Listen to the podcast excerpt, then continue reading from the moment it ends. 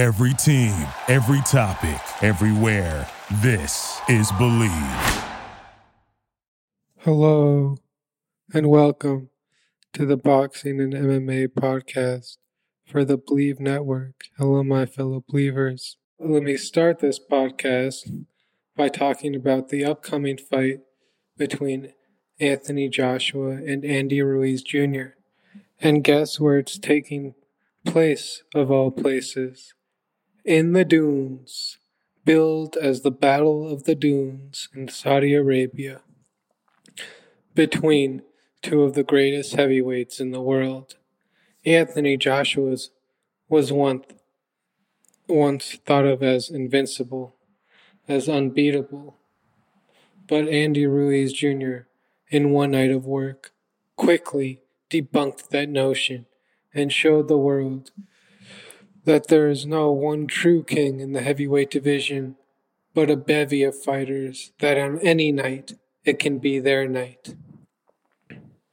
And in light of this rematch, we also had a past rematch between Luis Ortiz and Deontay Wilder. That was a great fight. Both fights were great in their own respect. The first fight was great because of the back and forth between Wilder and Deontay and Luis Ortiz. You never know who was going to win the first fight. First, Wilder gets knocked down. Ortiz punches himself out trying to knock out Wilder. And then of all, all of a sudden, Wilder takes his opportunity and knocks out Ortiz in the 10th round because Ortiz had given all he had, all his punching power, all his energy trying to knock out Wilder. And when he couldn't, Wilder took full advantage and ended the fight. The second fight was also great in its own respect. Wilder showed he is not perhaps the best boxer, but he uses his physical advantages to his best of his ability inside of the boxing ring. And he did that once again against Luis Ortiz. Luis Ortiz was winning the whole fight. He was winning the rounds, scoring more punches, landing more shots, while Wilder sat there, backed up, not getting hit a lot, but also still getting tagged enough where Ortiz was scoring to win the rounds. And all that time, Wilder was calculating, waiting, looking for his opportunity. And at the end of the seventh round, perhaps Ortiz got a little relaxed as it was within the last 10 seconds of the seventh round. Wilder saw his opportunity and gained enough leverage on his punch to hit to knock Luis Ortiz out cold with a swift 1 2 combination that is something for the highlights. And it went quickly went right, viral after Wilder once again added another great chapter to his illustrious career. Now, moving on ahead to the rematch between Anthony Joshua and Andy Ruiz Jr. What a great, great matchup we have here. And what a great first fight it was. For not only the unexpected nature of the Andy Ruiz Jr. knockout, but the debunking of that anything is certain in the world of sports. and I think to a larger context, this is why we love sports, because the favorite doesn't always win. Anything can happen. And sometimes the underdog can come out on top. And that's exactly what happened when Andy Ruiz Jr. stopped Anthony Joshua in the seventh round. Now, you can argue, oh, maybe the judge should have let it go. Anthony Joshua was on his feet, but Joshua looked out of it. He was backing up against the ropes and he didn't really look like he wanted to keep on fighting. Now, going into their rematch, the question is what do both fighters really have to improve on in order uh, to come out on top? Well, for Anthony Joshua, he has to use his physical advantages to win the fight. That means using his four inch height advantage, his reach advantage, to outbox, outmaneuver Andy Ruiz Jr. But guess what? Ruiz Jr. has an advantage over Anthony Joshua. Not in looks, not in physique, not in height, not in reach. No, but in hand speed. Ruiz Jr. has some of the fastest hands, not only in the heavyweight division, but I'm willing to say in all of boxing. The way he can put combinations together before the opponent even knows what hit him. The way he can string his punches together and still take punishment and land his own shots. Andy Ruiz Jr. is a marvel to watch inside the ring, if not for his perceived physical disadvantages, but for his utter boxing acumen and his elite hand speed. And the question is Has Anthony Joshua learned enough from the first fight to not make the same mistakes? Will he not try to make it a brawl? Will he use his reach advantage and keep Ruiz Jr. on the outside? Now, Ruiz Jr. came in at a heavy, heavy 283 in the weigh in, and Anthony Joshua weighed in at around uh, 236. So almost a 50 pound, uh, you know, weight advantage for Andy Ruiz Jr. So the question is, who am I going to pick in this fight? And I'm going to have to go with Andy Ruiz Jr. I think it's just a bad style matchup for Anthony Joshua. I think Andy Ruiz Jr., if anything, has gone faster, not slower, since his first fight. And maybe uh, Anthony Joshua isn't the type of fighter that is mentally capable of coming back from such a defeat.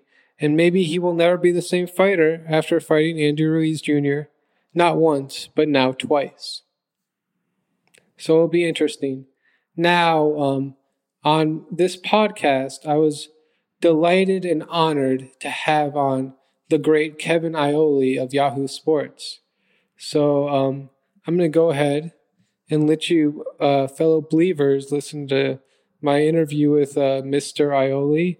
And I, I hope you guys enjoy that. So here's a listen. And uh, we do get into it about Anthony Joshua and Andy Ruiz Jr. And he has some great points that uh, I think you guys will uh, really enjoy. So, without further ado, here's my interview with uh, Mr. Kevin Iole of Yahoo Sports. Thank you. So, how how did you get start? You start uh, doing this type of work as a journalist or as a boxing writer? Uh, as a journalist. It's what I always wanted to do. I grew up in the 1970s when Watergate was going on, and so you know reporters at that time weren't were the enemy. That people didn't hate reporters; they liked them. And um, I so I wanted to be a journalist, but I I, I wanted to be a sports writer because I love sports so much. So I just you know made it a point to, in high school to write and stuff. And then when I went to college, I majored in journalism. So it's what I've done all my life. Yeah, it's it's interesting because now it's it's a lot different to enter that space than when you first started. Yeah, when I first started, it was you know two or three newspapers in every city. yeah, and now it's it's mostly online media. I know, not not nearly the same, a lot lot different. Yeah. Well, it's great to connect with you. Um, so I want to start talking about uh, the fight coming up on Saturday. Yep. Uh, who do you think has the edge in the in the rematch between Andy Ruiz and Anthony Joshua? I, I in my column on Yahoo, I predicted Ruiz. Um, a very tough pick because you know, Anthony Joshua is an elite talent. Uh, he's a physical specimen. And, you know, if you saw the news on Friday, Andy Ruiz weighs in at uh, 283 pounds, which yesterday his trainer, uh, Manny Robles, said he was going to weigh 268. So he comes in 15 pounds higher. So when you're picking Ruiz, that has to be a factor. You have to say, hey, wait a minute, you know, I have to be worried. This guy's coming in a lot heavier than I expected him to be. know, is this going to be good? His his advantage in the fight is the fact that he's got quicker hands and quicker feet. But if he's that much heavier, does that negate his advantage? So that concerned me. Um, but I ended up uh, picking Ruiz anyways. You know, even though I realized I could look silly because Joshua could blow him out, But I just kind of think that Ruiz's style is one of those styles that's going to give AJ difficulty. Uh, what, do you know what Anthony Joshua weighed in at? 237. 237. So that's like a 50 pound difference. yeah, almost. And what, like four inch difference or something? Yeah, six foot six to six foot two. Right. So, uh, you, you think that hand speed is the the biggest factor, uh, or the biggest advantage for Andy Ruiz Jr. And then, do you think the height advantage for Anthony Joshua is maybe a little overrated and not as important of a factor? Well, I mean, you know, height and reach are always important. You know, there's no no doubt about that. But if you're if you know how to use whatever your physical attributes are to your advantage, then you know then it doesn't isn't such an issue. And so Ruiz, you know, he knows um, fighting. He's fought big guys before. You know, he fought Joseph Parker. You know, he's fought um, um, AJ before. He knows what it is to fight a guy six five, six six, six seven. You know, he fought Alexander Dimitrenko before he fought AJ, and Dimitrenko was six seven. Um, so he understands what it takes, and you know he's worked on that in training camp. So you know, while I mean, hey, if, if you ask me, what do you rather have? You know, be the taller guy or be the shorter guy? I'd say, hey, I'd rather be the taller guy with the longer reach. But having said that, you know, it doesn't mean that just because you're uh, you don't have the reach that you're not going to be able to win the fight. Um, and I think Andy knows how to fight a guy that has a bigger reach than him. Because even though you know six foot two is not that short of a fighter, um, you know Muhammad Ali was only six foot three. Um, Andy's reach is a little bit less. You know, he has a 74 inch reach. And that's, you know, one that, you know, maybe is six two. You think he might have a longer reach, but he's, he, he's learned how to cope with that. And so I don't think the height is, is, is a bigger factor. Quickness to me is a bigger factor. Right. And in the first fight, he showed he could fight a taller man. He showed he had the quicker hands. And, you know, I don't see that changing necessarily in the second fight. Now, I don't think Anthony Joshua got knocked down in training again as he did prior to their first fight. But uh, those physical attributes that Anthony Ruiz Jr. He most likely has just improved on those. Yeah, it's. Um, I think it's. You know, everything is is interesting. You know, and, and there's every. You know, for every push, there's a pull type thing, right? And so, I look at this fight and I say, hey, AJ's got. You know, if you look at the body, you look at the height, you look at the range, all those things. You say AJ's got all those advantages. Um, but Andy has more boxing experience. Andy, Andy knows how to fight with his style. So, you know, you can make, and hey, that's why the odds are a lot closer this time because I think it is legitimately a fight that either guy can win. It's going to depend on who executes the best. Um, you know, a lot of times we like to look at them and say, hey, you know, this guy's going to win based on his body. But that is not, you know, if Andy is in condition to fight, just because he has a couple of layers of uh, fat around his belly doesn't mean that he can't fight. That's been proven in boxing over the years. Um, that's been proven in all sports. You know, there have been guys, not a lot, but there have been guys in all sports that you know have been bigger, heavier, and still you know still done the job. So you know, I, I think the fight is fascinating because it's two talented fighters who have contrasting styles and it could go either way. And I think that when, whenever you have a fight like that and both guys can um, knock the other out, I think that makes it really interesting. Yeah, it's, it's definitely more of a pick and fight than the uh, first fight seemed. Yeah, no, I mean, it is. But having said that, you know, you go, well, guess what? Um, this guy uh, knocked him out the first time. We thought it was a pick and fight, but guess what? We weren't right. exactly. Yeah. Um, what do you think both fighters need to improve on in order to reach their potential? Well, I think you know when you talk about Joshua, I mean, I think you know he is he has got to use his height and uh, reach to his advantage. You know, I think uh, if you watch that fight, even in the first round, that all three judges gave Joshua the first round. Joshua was backing up, right? He was backing up the whole fight. He's letting a smaller, pudgier guy back him up. I think he's got to say, you know what? I'm coming forward. I'm going to fight going downhill. I'm the guy that's going to use my range. I'm not going to let you get into your into your distance where you want to be. I think that's what he has to do.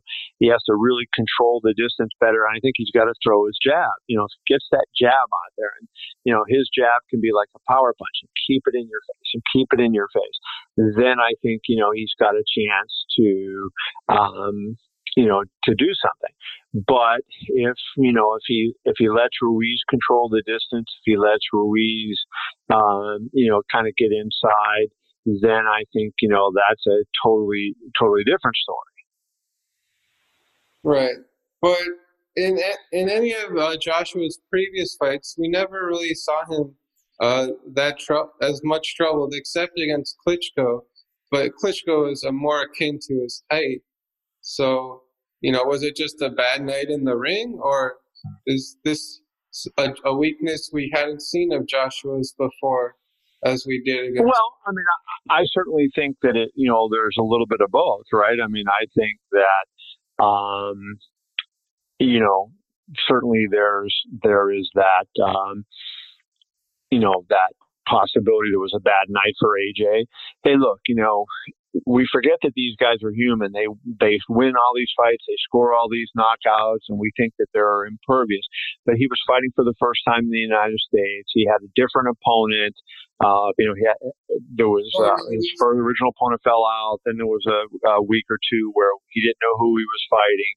You know that all that stuff has an impact on you, and I think that um, you know that's one of those situations that uh, you know we sometimes overlook. You know, we think they're automatons and that ro- they're robots and they can do you know whatever and adjust anything, but they're human. Um, and you know, like you said, sometimes they have bad nights at the office and. Um, you know, they, they come back the next day and they're better. So, you know, that's why I, I would never count Joshua out. I would never count any fighter out. You know, they all can turn things around. But, you know, if, if I had a pick, I'd say based on what I saw last time, based on talking to the fighters, based on seeing what I've seen in, you know, training camp on them, I would favor um, favor Ruiz this fight. But that doesn't mean Joshua's out of it. And do you think it's a knockout or a decision? I predicted a knockout because I think you know they're going to be swinging for the fences, right? I think that's what they're going to do. They're going to fight in a way that is going to end in a knockout. I, I don't think you're going to see you know either one of them looking to win on the judges' scorecards. Uh, you know, and I think that's given that.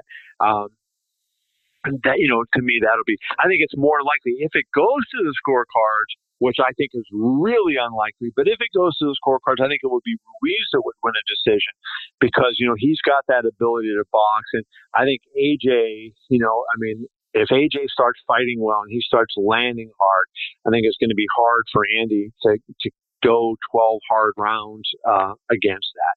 So I think if, but if Andy's doing well, you know, maybe just not landing that that big punch, I could see that you know the fight going to a decision on eight on Andy's side. But you know, I, I think they're both coming to score a knockout. So I'm, I'm going to pick uh, uh, Ruiz by, you know, sixth or seventh round knockout. And, and it's interesting because before the fight, there were rumors that saying Andy Ruiz had uh, lost weight going into this fight, but I guess that wasn't true. Yeah, you know, I, I talked to him today after the weigh-in, and he told me that they originally in training camp, you know, they they talked and they thought, hey, 255 would be a good weight. So they went and they trained and they, you know, he fought, he got to 255 and felt like that was too low. So he wanted to get back up and be what he was last time, which was 268. Uh-huh. Um, and so yesterday, his trainer, Manny Robles, said 268 was the weight that he wanted to be. Um, Andy said today that he thought the weigh in was earlier. So when it was later, he had eaten you know, his meals, you know, all his meals by the time he weighed in, and he weighed in with his clothes on. So he felt like, you know, that he wasn't substantially heavier than he was the last time, and he felt like the bulk uh, that he that he did add would help him. Right. And what do you think Ruiz has to improve on the most as a fighter? You know, I think you know he got caught. Look, you know, um, he got knocked down with the big shot, and then he got up. And if you watch after he got up, he, he boom, he walked right back into a big right hand. You know, I, I don't know that you can take too many of those from Anthony Joshua, and he he ate that one. Yeah. Um, I think he has to be careful, and so I, I think you know for him it's like you know moving your moving your head, stay you know stay low, don't um, don't uh, let yourself get you know get into a, uh, a trading match with a guy that has that big of a shot. Right, and then uh, moving on from this fight, um, talking a little about the Wilder Ortiz uh, rematch that we saw a few weeks ago. Uh, do you think Wilder is the strongest puncher in the history of the sport? I do. I wrote that, and I do believe that. Um, you know, I, you just look at what he's done. I mean, you know, I, I think that uh, it, it's just remarkable how you know he he hits these guys and they go, and he's got so much leverage on those punches. Yeah, and uh, who do you think Luis Ortiz should fight next? You know, I, I think he needs to fight a contender. I mean, I'd like to see him in there. You know, uh, uh, Dillian Whyte, uh, you know, uh, uh, Chisora, but somebody that's you know that's that's in the mix, right? I think he needs to fight um, uh, a, a legitimate guy, you know, that um, you know that's going to keep him up there. Right. Um, who do you think's the best heavyweight in the world before uh, we see these upcoming fights? I think Wilder. You know, before I used to, I used to think it was Joshua, um, but you know, I, as I look at it now, as they stand here, you know, uh, Tyson Fury and Wilder to me are one and one A. I, I, I don't think there's any doubt. Um, but I think with that power, Wilder just has that threat to, you know, my God, he can knock you out, he can finish you at any any point in time, and that is an unbelievable weapon to have in your in your holster. So, you know, if somebody wanted to argue and say Tyson Fury is the best heavyweight, I wouldn't argue too much because you know there's a large part of me that thinks that he might be, but I, I think it's one of those two guys right now um, you know, with uh, Ruiz third and AJ fourth. So, uh, would you would who are you picking uh, when Deontay Wilder and Tyson Fury meet on February second? Well, I reserve the right to change my mind because, again, I like to make my picks after I've seen them and after I talk to them because uh, I get a really good feel for what's going on with the guys when I do that. Um, but my early pick is Wilder. Uh, I think Wilder will get the job finished. You know, he landed, you know, hey, Fury boxed a really good fight the first time when they fought in uh, 2018. Um, and Wilder still knocked him down hard twice. And I think Wilder is more confident and uh, a better fighter than he was then. And so I think he'll he'll be able to stop him this time around. But you know, I, I want to make sure before I make my official pick that I get a chance to see both guys. Right. Um, so do you think his Deontay Wilder's below average boxing skills even matter that much when he can generate so much power? Well, you know, he gets criticized for having below average boxing skills, but I think, you know, if you really pay attention, I mean, you know, he is not a classic boxer. He throws punches from odd angles. Um, well, but he came to the sport late, so he kind of has, you know, a different upbringing than some of his opponents, like Luis, right. who's been in the amateurs for so long. Yeah, he does. I mean, I, there's no doubt. But I think you know that if you look, you know, he, he has non-traditional boxing skills. But I mean, it's not like he's getting clobbered in these fights, right? I mean, he went, you know, he went 12 rounds with Fury. You know, he got hit with a jab, but Fury's six foot nine with an 86 inch reach, right? Mm-hmm. Uh, and has one of the best jabs in the business. Um, but you know, who who's hitting him a lot? You know, it's not like he's getting hit a lot. Um, and that power, like you said, you know, is a difference maker. So, you know, I, I, he's not a classic boxer. Nobody's going to say he's a Muhammad Ali or he's a Floyd Mayweather, but I think you know he, the style he uses is effective for what he has. Yeah, he uses his physical advantages to you know to what he can do in the ring, and it's exactly. And he has the highest knockout rate in the history of the division. Exactly, and that's what I think when you when you look at that and you say, okay, you know, I'm looking at a guy like this who, you know, um, who has you know has that kind of power and you know he you're not hitting him a lot. I think if you're going to beat that guy you have to hit him a ton. You know you can't just sit there and say okay i'm going to hit him you know once or once or twice and then that's it you know you have to hit him a lot in the fight and take him off balance and those kind of things right. and you know he you know I mean, the problem you have is you know in boxing anytime you hit somebody um, then it's you know you're opening yourself up to be hit, and it's it's risky. And so you know I think that um, that you know uh, to beat him you're going to have to land a lot of punches consistently well over a lot of rounds, and I think that's hard to do. You know Tyson Fury can do it because he's one of the best fighters in the world, but there's not a lot of guys that can. Right. Whereas Wilder only needs one punch. Correct, as he showed against Luis Ortiz.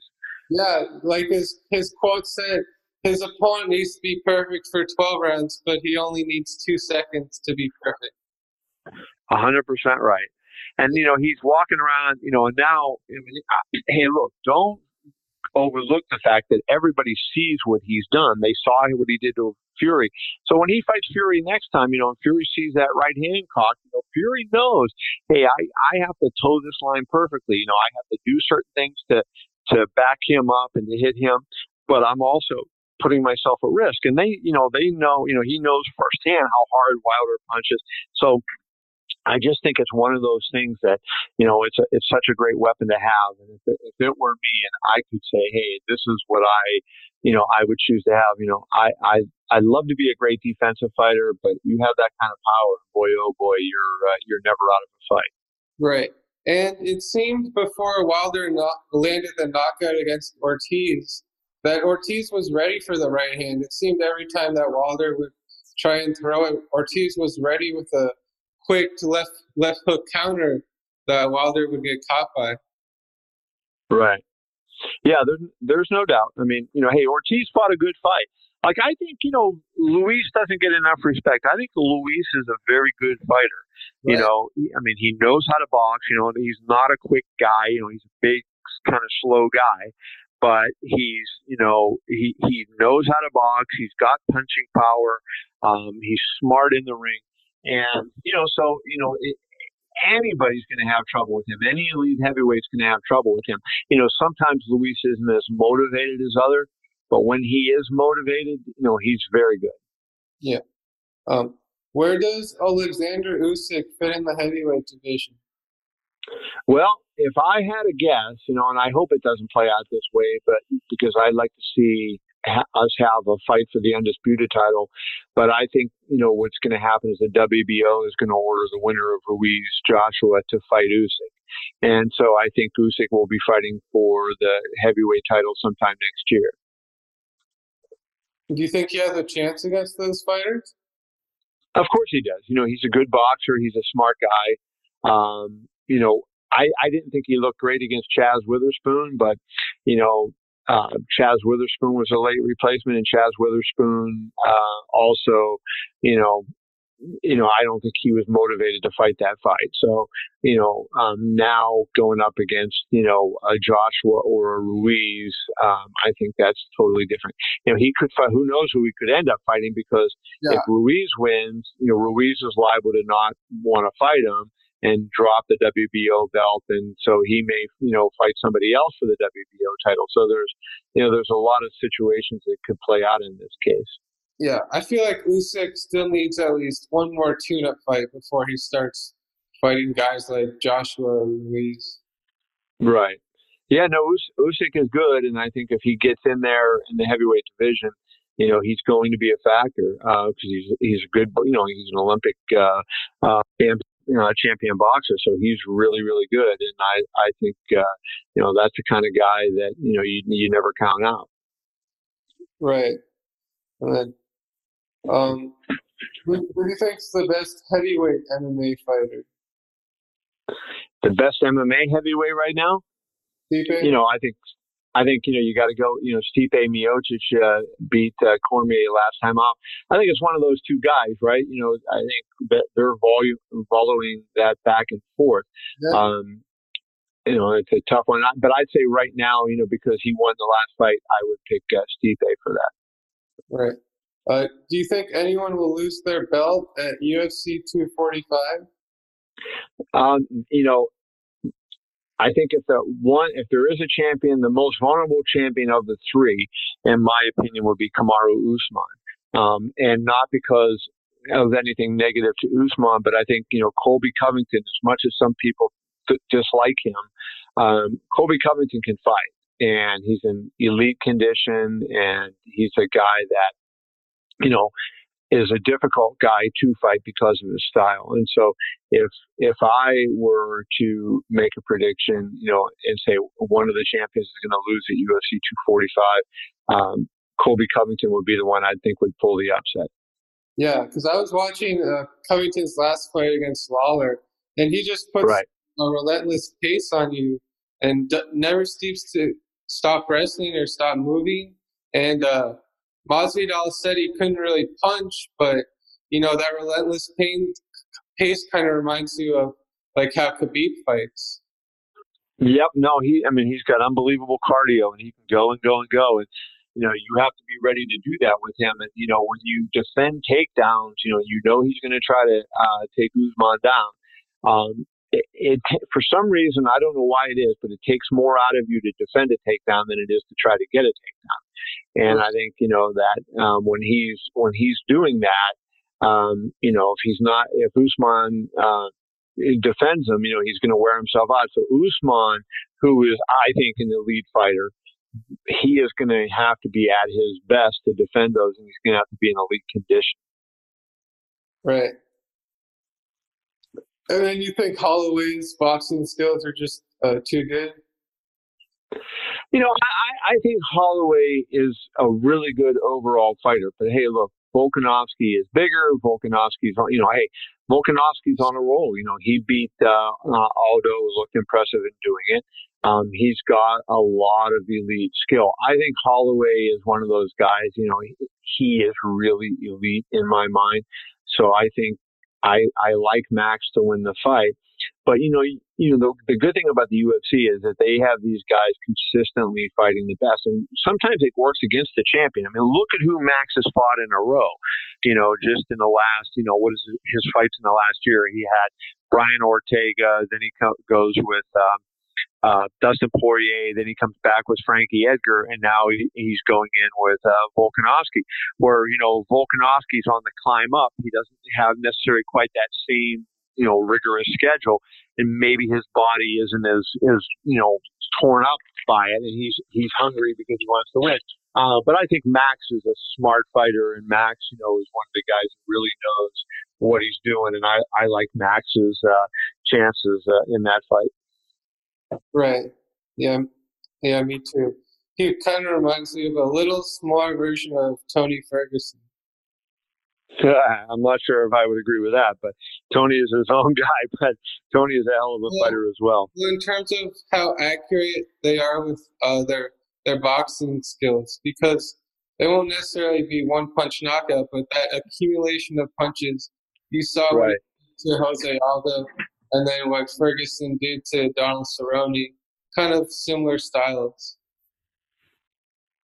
Yep. No, I understand what you're saying. Yeah. Should be interesting. Um, what's the greatest fight you have ever witnessed in person? In person, I would say Corrales against Castillo in uh, 2005. Um, just, you know, was a great fight through nine rounds, and then the tenth round was an all timer, and the comeback that Corrales made in that fight was just remarkable. Um, um, Hagler Hearns up there, but I think Corrales Castillo for the drama. It was a longer fight. It went back and forth. Uh, and then, you know, Corrales is knocked down twice in the final round on the verge of going out. And boom, he comes back and wins it. Corrales Castillo, I think, would be my pick. Wow, I'll have to watch that fight. Just incredible. Uh, from 2005? 2005 at uh, Mandalay Bay, yes, for the lightweight title. Just it was an incredible fight. You know, they, I mean, for for nine rounds, they were just killing each other. And they get to the tenth round, and Corrales gets dropped by Castillo. He gets up, spit out his mouthpiece, gets a, they give him a break to wipe the mouthpiece off. He gets up again. Castillo knocks him down again. Again, Corrales spits the mouthpiece. This time they they take a point off him, and they you know they warn him they're going to disqualify him.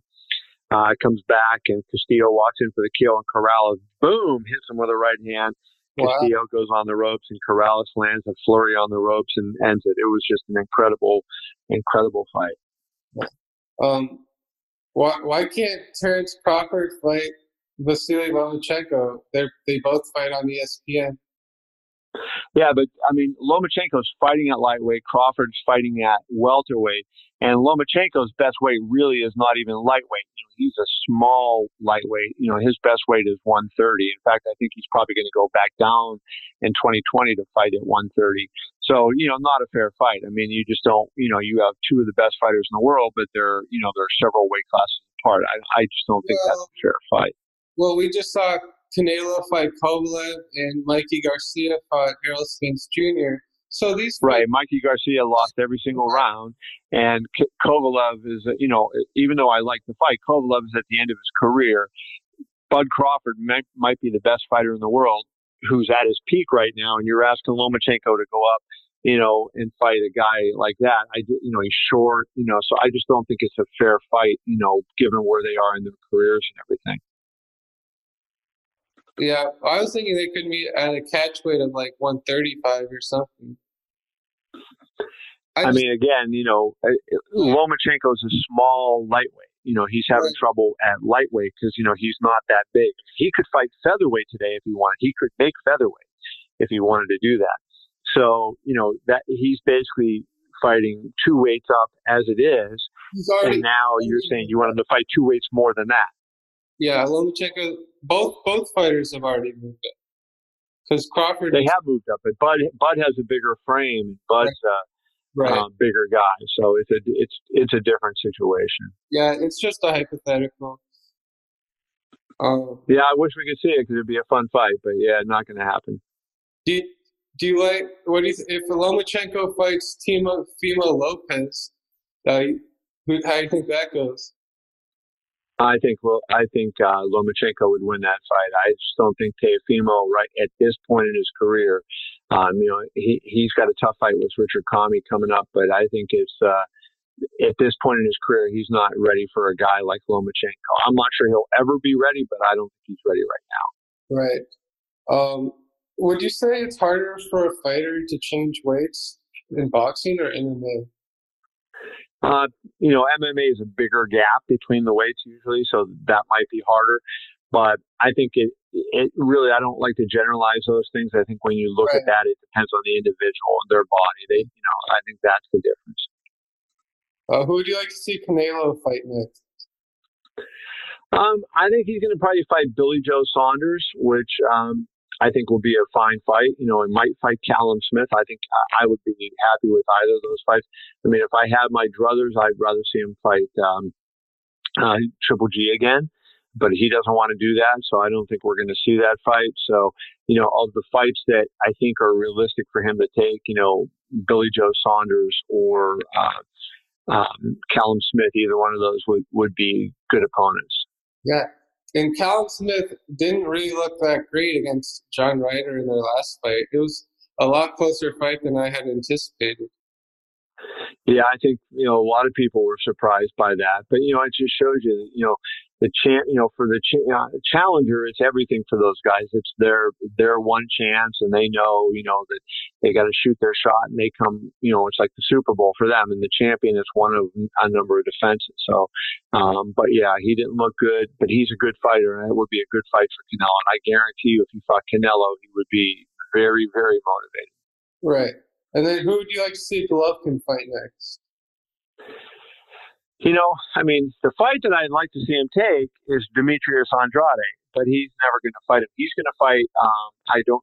The, there's a Polish uh, fighter that uh, is the number one contender for his belt, and that's who he's going to fight. But I, I'd love to see him fight Demetrius Andrade because you know Andrade's been right there at the top of the division, and I, you know, you want to see a guy like that get rewarded with a championship shot. He already has the belt. Let's see him have a unification fight. But you know, Golovkin's team doesn't want any part of that fight, and so that's not going to happen. So he's going to fight the, the Polish fighter, and uh, um, that I think will happen in February. Oh, I see. Yeah, Andrade would be a good fight. He, he looks like a skilled boxer, but maybe not the most exciting. Oh yeah. Anyways, And then who do you think is uh, in the light heavyweight division? Do you like a Beterbiev or a Bivol? I, you know, I think uh, Beterbiev, Bivol is a good boxer, but you know, Bivol to me has not progressed the way I thought. You know, a year or two ago, you know, I, I thought Bivol really had a chance, but he, you know, he's a good fighter. I'm not, and I'm not saying this to, to knock him because I'm not knocking him at all. I'm just saying that when I look at him, I thought he would have progressed a little bit faster than he has. Um, where, you know, Beterbiev punching power is really incredible and he's really good at breaking guys down. So, you know, I think at this stage, you know, he is, he is the guy in that weight class and he's the biggest challenge for Canelo at that weight. Do you think Alvarez would even fight Beterbiev? He told me, I asked him that and he said he would. Now, you know, it's one thing to say you'll fight him, and it's another thing to actually get in the ring and do it. I don't, you know, look at Canelo's career. You know, he fought Mayweather when he was 21. Canelo will fight anybody. He's not afraid. You know, if he doesn't fight him, it's not because he's afraid. It's because they made a business decision that there was, you know, a, a strategically a better fight to fight somewhere else. Yeah, well, that that'd be a great, great light, light heavyweight fight. Yep. Um, what strategy of fighting do you prefer? The offensive come forward fighter or the clever counter puncher that's more patient?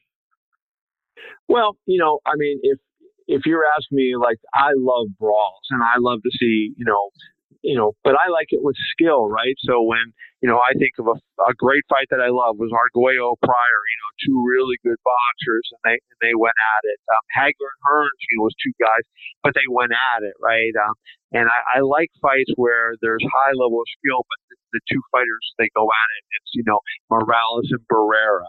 Um, you know, those kind of fights are the fights I like. But you know, when you look, like if you, if I had to say, hey, I'm, I'm going to manage a fighter and I'm going to blueprint a fighter, I want somebody that could box and that, you know, like Mayweather was, you know, because that's the way you're going to win so many fights. And you have that ability. You're, you're hard to hit. Guys can't get to you. Um, you know, so from, if I was a manager picking something like that, I would say, this is what I want but I, you know, just what I prefer to watch. It's, um, you know, no question, you know, that it would be something like those fights that I had described. Right. Uh, who would you say is the best pound for pound fighter in boxing and then in MMA? Um, I think there's no question that the best pound for pound fighter in uh, boxing right now is Canelo. I think you know what he has done. You know, I had uh, Crawford on top for the longest time, and I started, you know, as Canelo has won these last couple of fights, you know, beating Danny Jacobs and beating Kovalev, and I'm going, you know, he's out there and he's fighting, you know, better competition than pretty much anybody, and he's and he's winning in impressive fashion, and he's done it over a long period of time. And Crawford hasn't had those kind of uh, opponents yet. So, you know, I think uh, Canelo and in, in MMA, I think it's Khabib. Uh, you, you like Khabib in MMA? Yes. So you think he beats Ferguson? I think Khabib will beat Ferguson. Uh, I think you know Ferguson is uh, right up there. Uh, I think that's a hell of a fight, and you know styles make fights, and that's going to be something to see.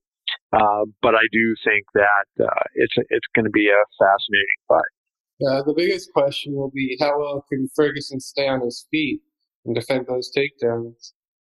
Yeah, once he gets down, it, uh, that grappling that's tough to deal. I mean, right. Khabib is so much different than everybody else. yeah, world class. Unlike anything we've really seen before.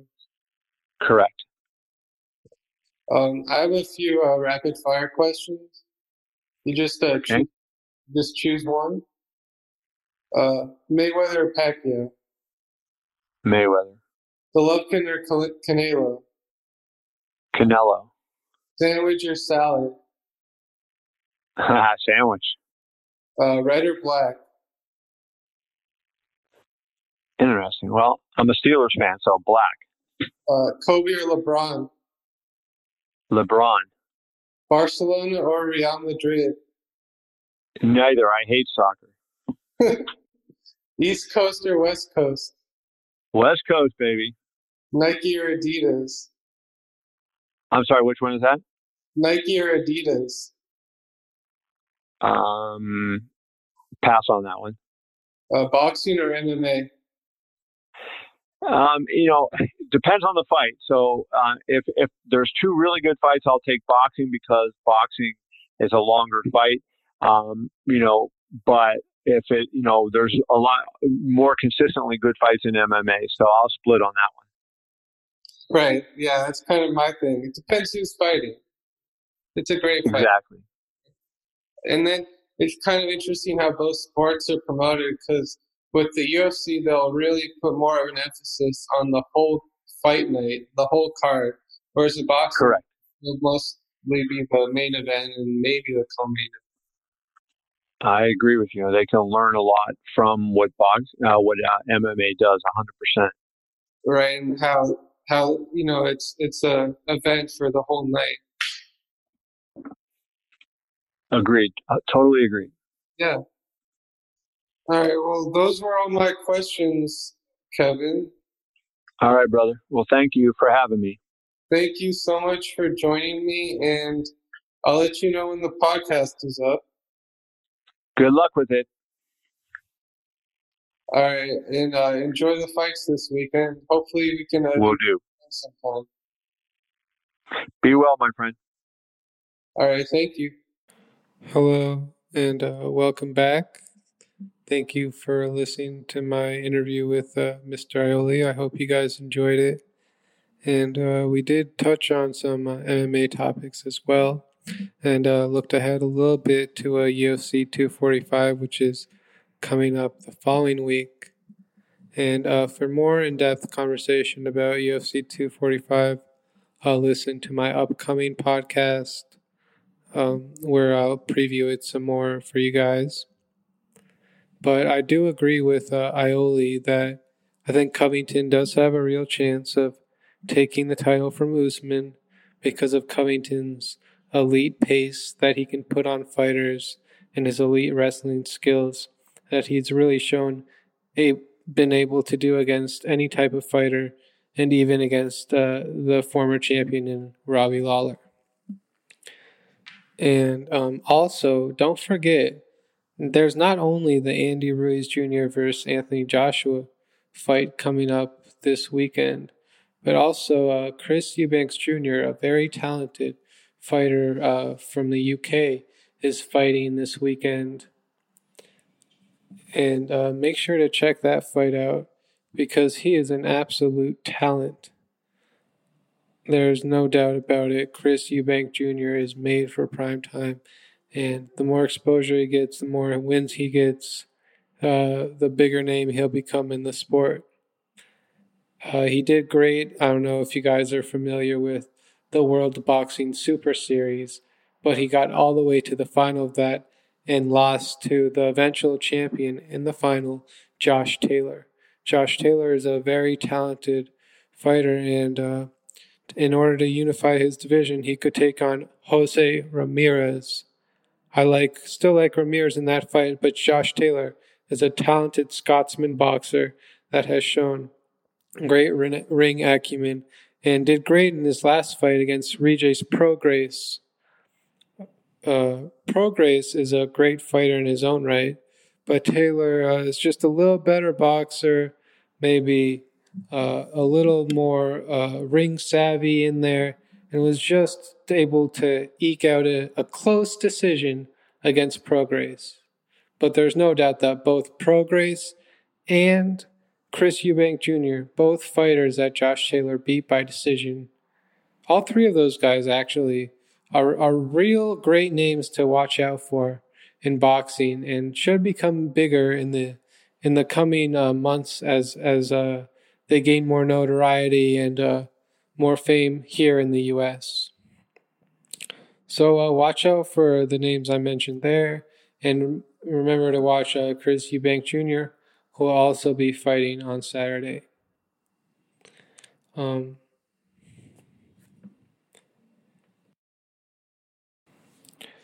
so, guys, uh, let me go through the boxing schedule here for coming up uh, this Saturday. Uh, on ESPN Plus from Pueblo, Puebla, Mexico, Emmanuel Navarrete will face uh, Francisco Horta for Francis uh, for Navarrete's WBO junior featherweight title. If you guys aren't familiar with Navarrete, he did have some great wins over Igdagbo, um, once thought of to be the darling of the division, but Navarrete has shown to be a great fighter in his own right and is very long for the division in terms of his reach and his physical advantage that he usually ha- has over most fighters that are generally smaller than him due to the low weight limit that he fights at. And that will be the main event on uh, ESPN Plus. And then, of course, we have Andy Ruiz Jr., which uh, fighting against Anthony Joshua, the rematch, which I've already talked about. And uh, the co-main event will be Alexander Povetkin versus Michael Hunter. And uh, the the third fight there will be Dillian Whyte versus Mariusz Wach. And we all know Dillian Whyte from when he fight, fought Anthony Joshua. And that's another great time for Dillian Whyte to get some more exposure on a big fight like on a big fight card like this with Anthony Joshua and Andy Ruiz Jr. in the main event. So make sure to watch out for those fights a lot of great heavyweight action uh, on that fight card, not only in the main event, but also also in the co-main event with Alexander Povetkin, and then of course in the third fight with Dylan, Dillian Whyte. And not only that, but as I was saying before, from New York on Showtime, we have Jermall Charlo facing Dennis Hogan and uh, Chris Eubank Jr. versus Matt Korobov. I like Jermall Charlo to win that fight, and I like Chris Eubank Jr. Now we know the Charlo twins because they're both great boxers. While one did lose a close decision, there is a rematch of that fight coming up, and the other Charlo brother, uh, Jermall specifically, who's fighting this Saturday, looks absolutely terrific and uh, could be a possible opponent for either Golovkin or Canelo if he does decide to move up from 154 to 160 pounds. And uh, Charlo is a tough fight for anyone, and I expect him to win in convincing fashion against Hogan. And I also expect Chris Eubank Jr., who's fighting in the co-main event, to also uh, beat Matt Korobov. And then, uh, oh, look at this. We have David Lemieux f- facing Max Bursak, of course, we know David Lemieux from his time fighting uh, Golovkin, and I believe he also fought Canelo. If I'm well, we know uh, the name David Lemieux, of course. He's a famous fighter, and I expect he'll beat uh, Max Bursak in uh, Montreal. And then moving uh, to the other sport, the other side, we have Al- Alistair Overeem against uh, Chandler Rozenstruik of course, uh, that is another heavyweight fight in the MMA division in the UFC, and it's the main event from Capital One Arena.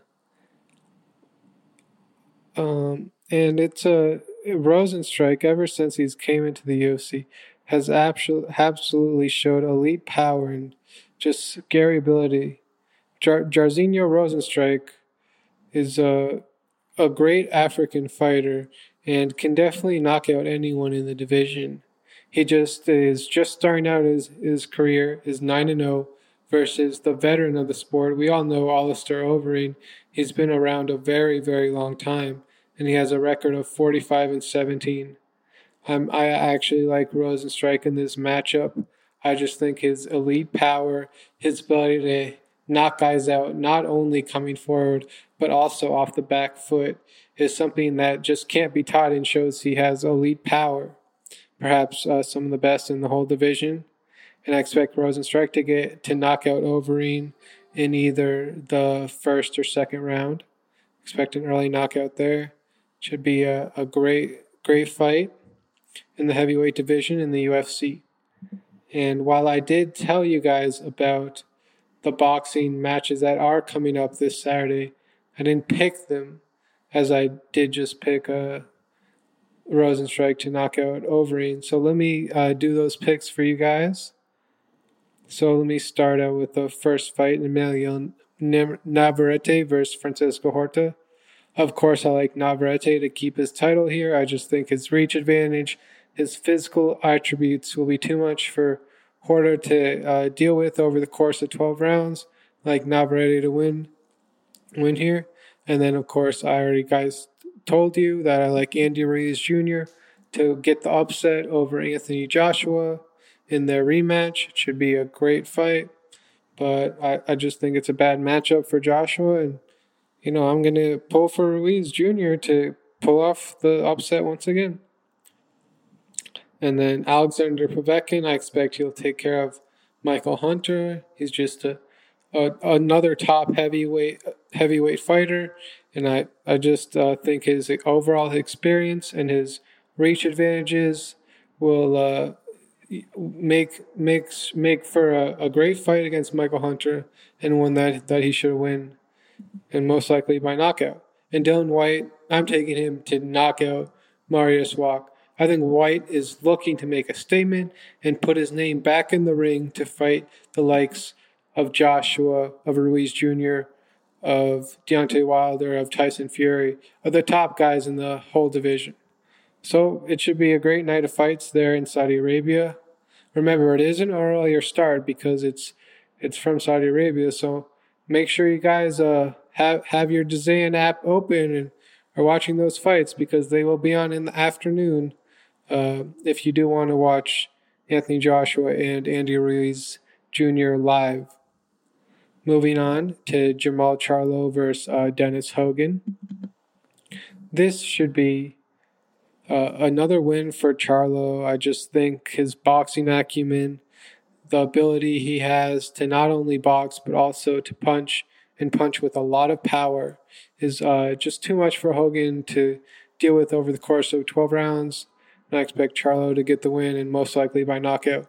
And then, of course, you guys have already heard me sing the praises of Chris Eubank Jr., who I think is really a future uh, star in the sport of boxing. And I think he's going to take Matt Korobov and make uh, a big statement in his uh, debut fight in the U.S. in New York. So uh, take Charlo and Eubank Jr. there to win, and most likely uh, both will do it by knockout. So that can. Oh, and the last one, David Lemieux against Max Bursak. Well, you guys know I'm going with Lemieux here. I think uh, his overall ring activity, his ability to string punches together and throw power punches will be too much for Bursak to deal with. And uh, I like Lemieux to get the win there. So that concludes my picks for uh, this upcoming fight Saturday. A great lineup of fights in both MMA and boxing with, of course, Anthony Joshua and Andy Ruiz Jr. being the biggest fight of them all. So, fellow fight fans, fellow combat sports fans, I thank you very much for listening to the first episode of the Boxing and MMA podcast show here on the Bleav Network. And uh, you guys enjoy the fights this weekend. Be safe. And let's go Andy Ruiz Jr. Let's see if the little Mexican guy can do it once again. Do it for Mexico, do it for the U.S., and, uh, you know, Anthony Joshua, you got to do it for the UK. You got to put your name back together. You got to put your reputation back and uh, show what you're really made of, Anthony Joshua. And for Andy Ruiz Jr., he just has to show his elite hand speed once again and, you know, maybe he can uh, pull it off once again. We shall see. Well, tune in, guys, tomorrow on Saturday, and uh, thank you so much for listening. Check back next week for the next episode and enjoy the fights. Thank you. Thank you for listening to Bleav. You can show support to your host by subscribing to the show and giving us a five star rating on your preferred platform. Check us out at Bleav.com and search for B L E A V on YouTube.